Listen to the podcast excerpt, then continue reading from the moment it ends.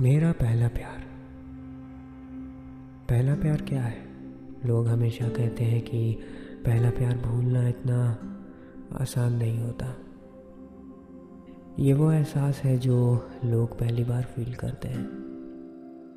ऐसा लगता था कि उसको पाकर मैंने सब कुछ पा लिया और ऐसी ही कुछ मेरी भी कहानी है।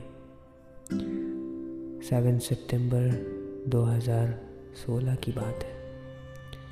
मुझे उससे उस दिन सच्ची मोहब्बत आखिर हो ही गई।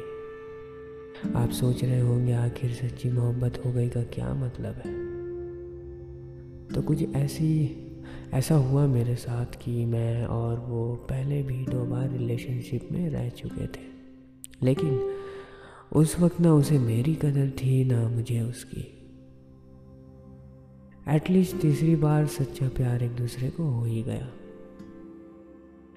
फिर ज़िंदगी काफ़ी अच्छे से बीत रही थी, बिना मिले एक दूसरे से प्यार दिन ब दिन बढ़ता जा रहा था। सब कुछ सही चल रहा था। ढाई साल तक, ढाई साल, एक दूसरे को खोने से भी बहुत डरते थे। लेकिन अचानक अचानक सब कुछ बदल गया, मैं और वो अलग हो गए। फिर छः महीने तक हमारी कोई बातचीत नहीं हुई और मैंने भी मूव ऑन कर लिया।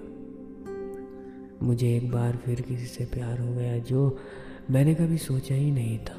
फिर एक दिन अचानक वो मेरी ज़िंदगी में वापस आई और और मैंने चाह कर भी उसके पास नहीं जा सकता था, क्योंकि जिसके साथ मैं अभी हूँ, वो मुझ पर जान छिड़कता है।